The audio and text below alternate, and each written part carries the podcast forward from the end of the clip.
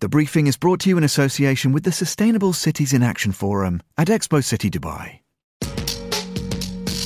The Sustainable Cities in Action Forum at Expo City Dubai is a place for city leaders, developers, architects, and designers to come together and innovate for the future of urban spaces. It's an opportunity for the Global South to convene in the Global South. It's a testbed for real world solutions that will shape the future of people and planet.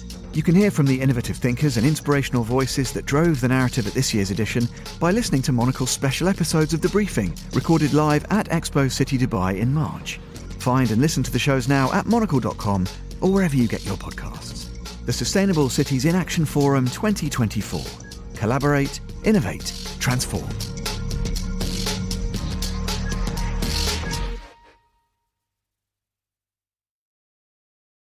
You're listening to The Briefing, first broadcast on the 11th of December 2023 on Monocle Radio. It's 2000 in Hong Kong, 1400 in Gaza City, midday here in London, and 9am in Buenos Aires. You're listening to Monocle Radio. The Briefing starts now.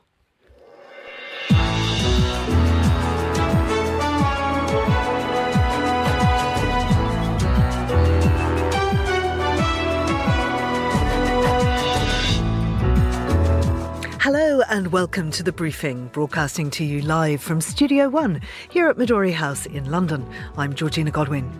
Coming up on today's programme, we'll look at the humanitarian situation in Gaza. We'll find out more about the historically low turnout in Hong Kong's local election this weekend. Plus, we're going to make sure that we bring numbers back under control that we build a better planned system around essential things like housing. Australia launches a new 10 year plan on migration. We'll hear the details from Canberra. And then Fernando will be here to shuffle through the papers. Fernando, what do you have for us? Hello, Georgina. Today we discuss Argentina's Javier Milei inauguration and the enduring appeal of Japanese movies. All that right here on the briefing with me, Georgina Godwin.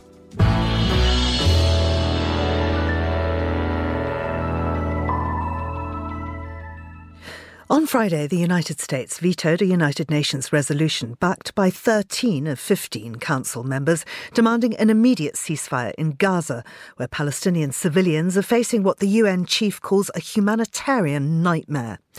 Well, for an update on the crisis facing civilians in Gaza, I'm joined by Shaina Low of the Norwegian Refugee Council. Shaina, what you predicted would happen is indeed happening when you spoke to us last. I'd like to just focus in first on healthcare. Can you tell us about the state of hospitals in Gaza? Currently, only around a third of Gaza's hospitals are semi operational. There were 36 operational hospitals prior to the start of hostilities, and I think we're at about 14 right now.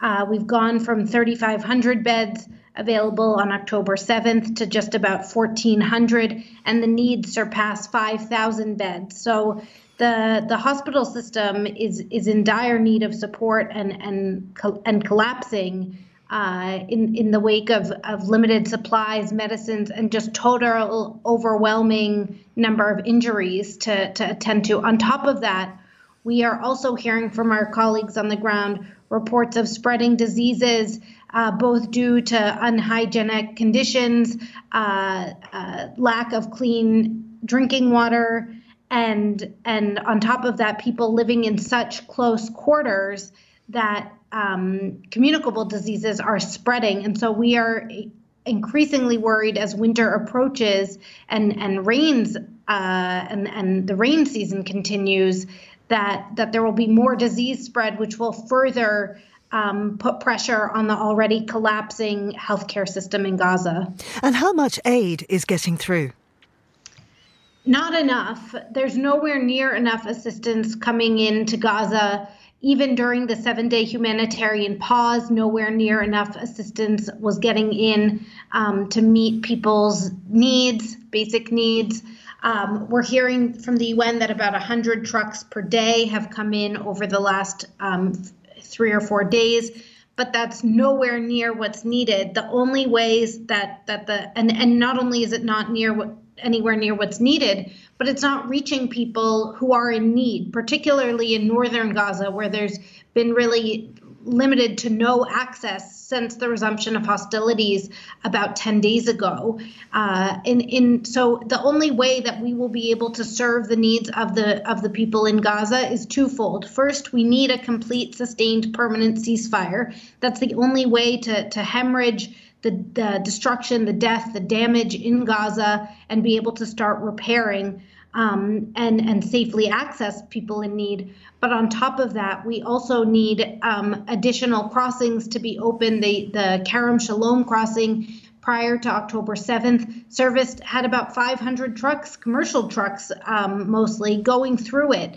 And, and we desperately need that crossing, which is built for the crossing of goods, unlike Rafah crossing, which has been used since October 21st which is Rafah is a pedestrian crossing that's been that's been used now for for goods, but we need Israel to open the additional crossings that they have to allow for the scaling up and influx of goods and the ability to reach all parts of Gaza. So the fact that you can't actually get in there with supplies, what are people actually eating and drinking? You know, it's not not nearly enough. The World Food Program reported last week that 90% of, of Palestinians in northern Gaza had gone in the last month at least one day without food. Uh, and and uh, 18% of people there reported that they that they had gone at least 10 days without food or water people are making do with whatever they can find. We're hearing from our colleagues that that the economy in Gaza has basically collapsed and many stores have simply just shut their doors because they have nothing left to sell. Uh, a, a, few days ago, I asked my colleague Yusuf what he was eating for if he'd managed to get some food and what he was eating, and he sent me a picture of just a sweet potato. People are making do with whatever they can find, but it's nowhere near enough. Mm. Uh, uh and tell us more about the staff of humanitarian agencies on the ground, particularly your own, and not just the circumstances in which they're living, but sadly, the circumstances in which some of them are dying. Yes. So I, I, don't think we ever imagined a situation where our own humanitarian aid workers would become reliant on humanitarian aid, but that's just what's happened now, particularly given the level of displacement with 85% of, of Gazans displaced inside of Gaza. Um, many of our own staff are homeless, sleeping on the streets because they simply have nowhere to go, and we are doing all that we can to, to help them.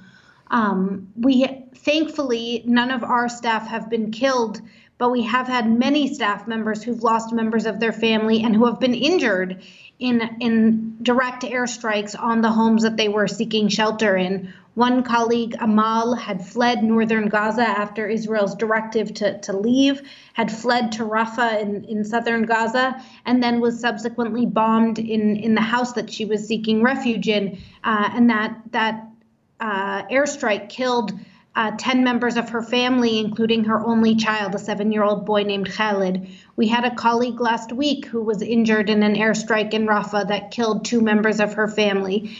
Each day, it seems that our staff are telling us that members of their family, their friends are being killed. Sometimes, because of communications issues and the challenges in keeping in touch, they're finding out weeks after the fact that they've lost members of their families. There simply is no safe space in Gaza for anyone to seek refuge at this point. Well, and we know that the bombardment of Khan Yunis continues. Where are displaced civilians now sheltering?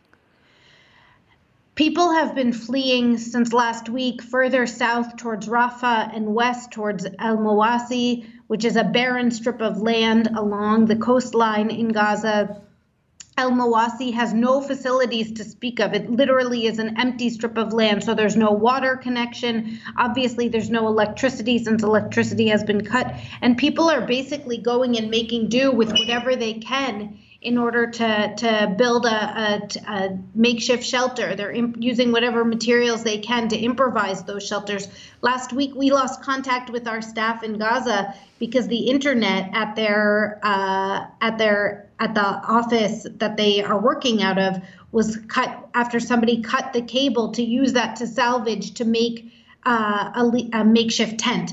That is the level of desperation. People are fleeing with whatever they can. Um, and and now as as the rainy season approaches, it's meant to rain. It's predicted to rain tomorrow and Wednesday in Gaza. That creates quite a muddy mess where people are, are really exposed to the elements and, and don't have suitable means of shelter. On top of that, we're hearing from our colleagues in the shelter cluster, which is an interagency body meant to coordinate the shelter response, that a number of shelter materials haven't been able to get through because of restrictions that Israel has imposed. And so, sealing off kits, which would help to repair uh, damaged structures, uh, are not being allowed in because of the tools that are, uh, which are hammers, saws, shovels, that are um, packaged inside of those kits. Right now, we have 250,000 housing units at least in need of in need of repairs um, with 60% of housing in Gaza damaged or destroyed. So it's really a, a, dire situation where, where many people are, like our staff, are sleeping on the streets um, and trying to make do with whatever materials they can manage to find. Shaina, thank you very much indeed. That was Shaina Low in Jerusalem. Now, here's Christy O'Grady with the day's other news headlines.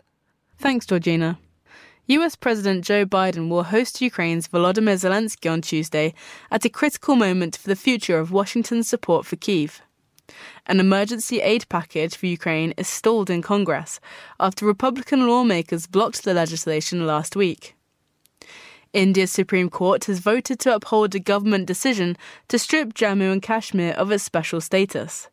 The unanimous verdict is a boost for Narendra Modi, who before his election pledged to bring the state under New Delhi's direct control.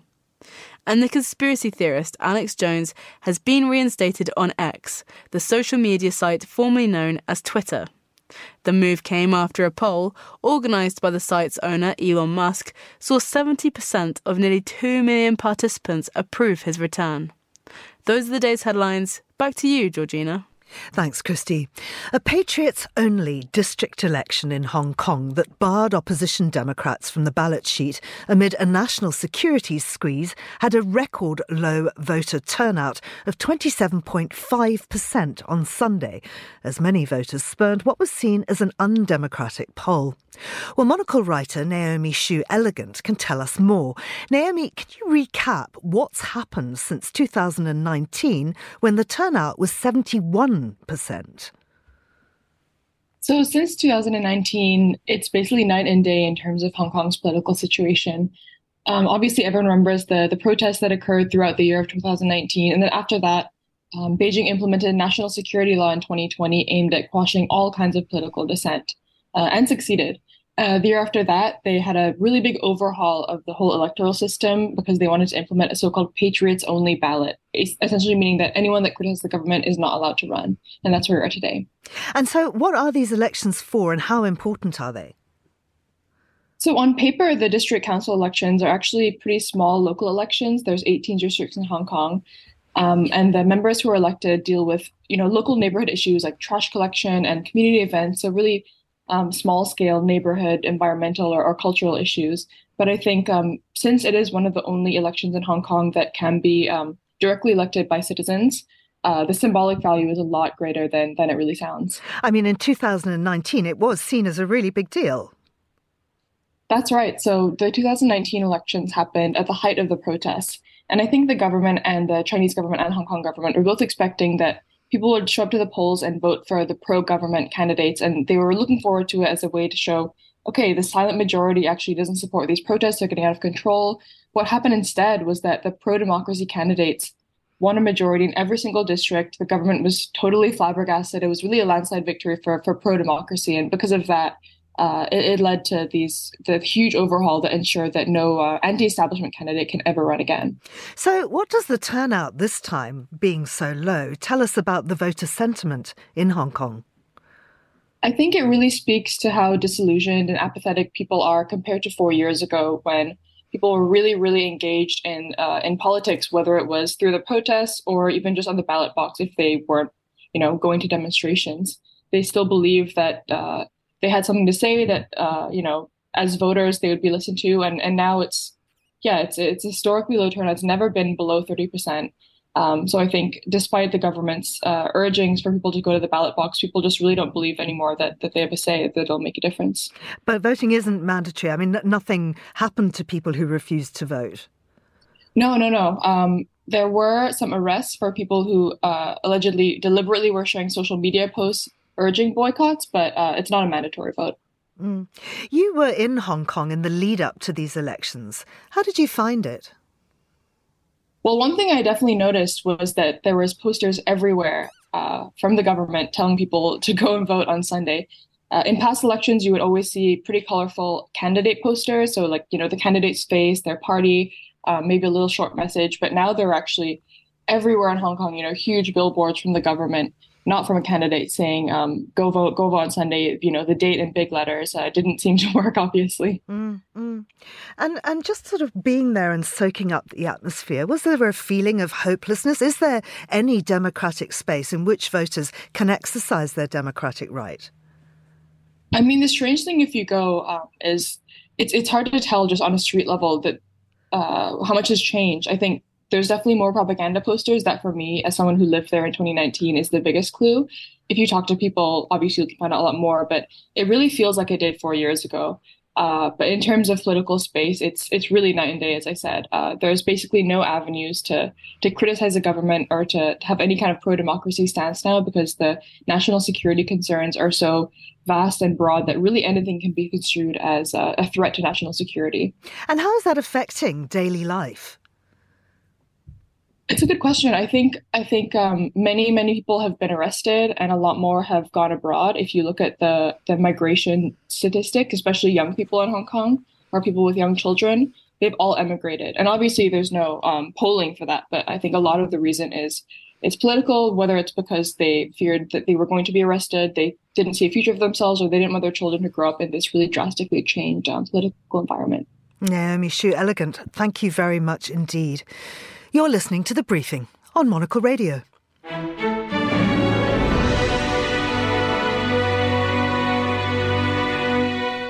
You're back with The Briefing on Monocle Radio.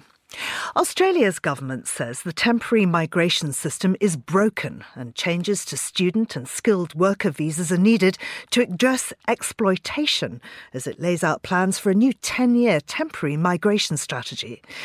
Australia's Minister for Home Affairs, Clare O'Neil, announced the plan at a press conference earlier. When we arrived in government, we found a migration system in tatters. Don't take it from me, take it from Dr. Martin Parkinson, who wrote a comprehensive review for our government, which told us that this is a system that has been deliberately neglected over a decade. Uh, it was a system that wasn't working for workers, that wasn't working for business, and that was not oriented towards meeting our national interest our government has picked up this really ambitious reform project, and what we'll be launching to you today is a plan that will see us address those major challenges in the system. Well, that was Clare O'Neil, Australia's Minister for Home Affairs, speaking to the press earlier.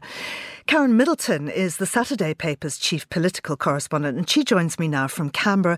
Karen, what are the current migration figures in Australia, and have we seen much movement? Well, the, the, key here, I guess, Georgina, is the net overseas migration and the numbers that, that are involved there have blown out massively. Now, this is a, a bit, we're in a legacy period from the COVID pandemic where our borders were closed for really almost well a couple of years and we didn't have migration. And so we uh, have had a sort of surge of people coming into the country since then and we've needed people for the labor market. So we our net overseas migration has been at 510,000 and with these changes the government wants to reduce that within a couple of years to 250,000 so that means we will still be growing the, the net uh, the temporary migration population by 250,000, but it'll be about half as fast or half as large a growth as it would otherwise be. And the problem the government says we have is the emphasis is too much on temporary migration uh, and not on permanent migration. And we're not targeting people with the skills Australia needs. And we've got a series of visas that allow people to come in, for example, as students and then work. And that people are rorting that system, enrolling in courses they're not really interested in, very low grade courses that don't really match their skills, and then really just getting work permits and exploiting the opportunity to work in Australia. And it's not suiting Australia and it's leaving those people vulnerable to, to really serious exploitation.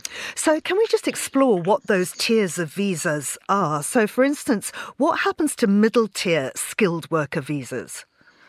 Well, this is they're talking about over, overhauling the whole visa system. So we would have the high skilled visa people who earn people who are coming into professions that would earn above above 135,000. Then there's a mid tier, and then there's a low tier that are people who could earn uh, uh, up to 70,000. They're trying to uh, formalize those structures because the people at the bottom end, they say, have been coming in on these other visas and visa skipping, jumping from one to another. They've, they've taken advantage of some of the restrictions that were taken off during the pandemic to allow people to stay in Australia because there were people who couldn't uh, get out of Australia because the borders were closed, but had visas that were expiring. So they created this new pandemic event visa that was easy to get onto, and people have jumped onto that visa and ended up um, being able to work and roll that visa over. But they've been earning very, very low amounts of money. So they're trying to raise that minimum level and make sure that the people at the very bottom end are not being exploited. The people, um, we haven't had as much information about what happens to the people in the middle, but they're really targeting those two top skilled sectors where they say they want people to come in here with a pathway to citizenship that can make a contribution to Australia's skill set and not just end up sort of languishing here as what they call permanent impermanent temporariness. Mm. And what about students?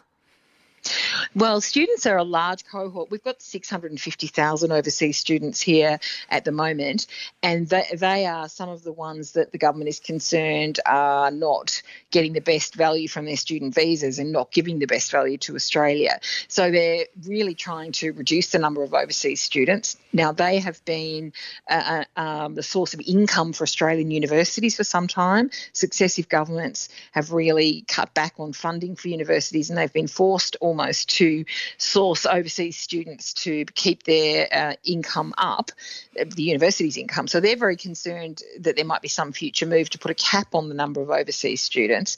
The government says that's not the case, but they do want to sort of sort the system out so that students are coming here for legitimate courses for fixed periods of time. They, they can't then roll onto a graduate visa that allows them to sort of stay in the country for another nine years working and not working necessarily in the fields that they've studied. So it's a it's a, a move to regularise, I guess, the whole system and make sure that student, students are coming here for legitimate study in courses that will uh, give them work skills. And then if they're going to stay in Australia, they stay here for fixed periods of time and then they go home. And uh, family visas and other permanent visa pathways, those just stay exactly the same? They're, they're going to collapse 20 visas um, down into a, a, smaller number. They haven't finished the work on that yet. And when we ask what those visa categories will be, the government has not given us that information yet. But they are also separately working on family visa categories.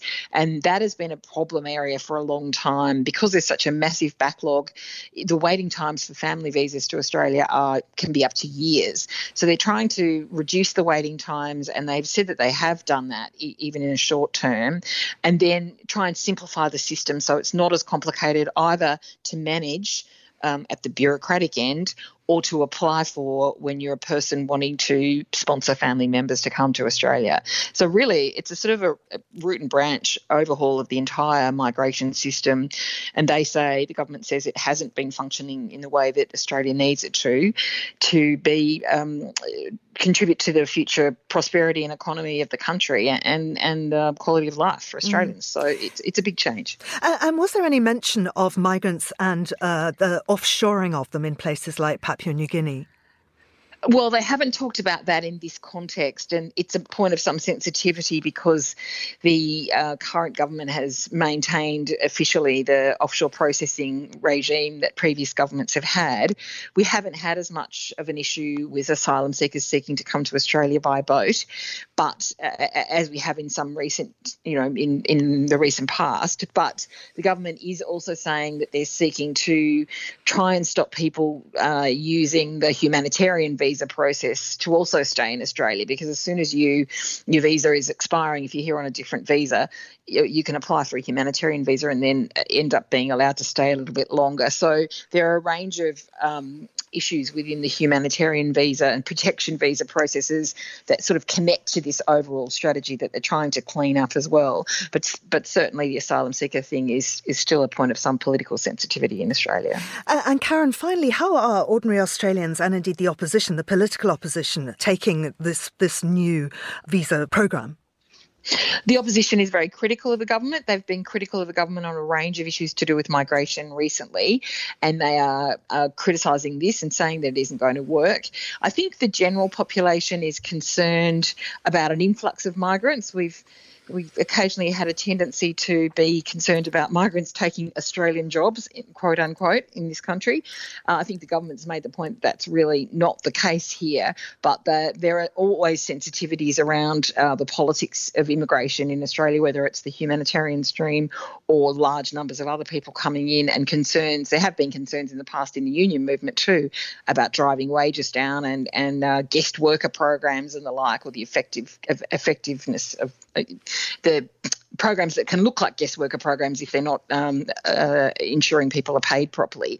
So I think the government's mindful of making sure that the uh, public is taken along with them, that they explain what they're trying to do, and that they talk about this as being to Australia's benefit and uh, putting more structure around the immigration system rather than just having an ad hoc system where all manner of people can come in on temporary visas, roll them over, and stay as long as they like, and we're not ending up with an overall benefit to the economy.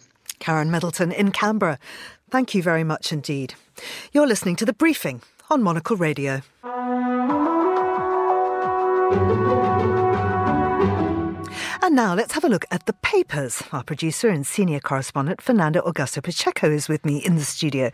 Fernando, there was a poem written in 1920 called First Fig, and it goes like this My candle burns at both ends, it will not last the night, but ah, my foes, and oh, my friends, it gives a lovely light. And that's by the poet Edna St. Vincent Millay. Now, she's spelt M I A A Y, but another person who is causing a great blaze of light, but in fact, cutting his candle in half with his austerity program is another Milley. Uh, that's M I L L E I? Exactly, M I L E I. And Javier he is, Milei. of course, the new leader of Argentina who has just been inaugurated, and he's been giving us some details of what he plans to do. Absolutely. So, of course, that's the main story in Latin America and in Argentina. I was reading La Nacion. The front page is a historical change. Uh, Milei starts a new era in Argentina, and that's a massive change for Argentina. The Peronismo movement, uh, Georgina, they have dominated Argentinian politics post uh, dictatorship. So, he does represent a rupture uh, from that. He's quite a radical, uh, of course. He wants to implement, indeed, uh, austerity measures, and he said that he will cut the number of ministries in Argentina to nine. He did that. But it's interesting that one of the ministers is his sister, Karina Milei. She'll be the Secretary General. So it's quite interesting. I mean, he does have this kind of speech of like, I want to cut costs, you know, and then at the same time he hires his sister. So it's quite, it's quite a little bit of nepotism uh, going on, but it's a big deal. Uh, and a lot of kind of uh, st- leaders around the world were in Argentina as well. Perhaps the most famous of them all that everybody was paying attention was Volodymyr Zelensky, uh, who paid a visit to Milei. So you can say Who's also a former television personality. They both are, which is interesting. Exactly. I mean, uh, it seems that the whole world is only electing TV personalities, right? But I think it's interesting that Zelensky paid this visit because it's not that Brazil is anti Ukraine in any way whatsoever. But many Latin American leaders are kind of conflicted. Of course, they criticize Russia, but perhaps the words are not strong enough. I think Milei is more of a kind of very much pro-Ukraine, mm. uh, and I think Zelensky sensed that, and that's why uh, he went. Lula wasn't there. I mean, he did send the, our uh, foreign, uh, you know, relations minister there, so it's not a completely rupture between Brazil and Argentina, but you know, it's a little bit of a snub uh, to Milei as well. Just before we move on from this, of course, he's characterized as being extremely colourful uh, and taking um, political advice from his dead dog. Now, it's true. you've met my dog, and I know that if she were to give political advice, it would soon become government policy to have more biscuits. I wonder what it is that his dogs are telling you. yeah, and, and can I be honest, that was actually one of the nice things about Milei that he takes advice from his dogs. But I have a feeling his dogs are a little bit radical, Georgina. I mean, maybe maybe not Milei's dogs. I think Bella, your lovely dog, would give better political advice. In I my think opinion. you might be right. Uh, let's talk about a good news story, and this is in Montpellier in France, which is going to be offering public uh, transport completely for free. Very interesting story from La Tribune Dimanche, uh, which is a lovely new newspaper, I have to say, from Sundays in France. Indeed, from the 21st of December, Montpellier will have free public transport for everyone. Uh, that's remarkable. It's not the first one to do it. There are 43 French municipalities who do, who do that already for everyone. Uh, but I think Montpellier will be the largest of them all. Uh, but La Tribune Dimanche, they did a big story on it. Of course, there are people who are in favor. Uh, of course, more people using public transport, using less cars, good for the environment. But then there's also a lot of people against it, uh, including Valérie uh, Pécresse from from from Paris.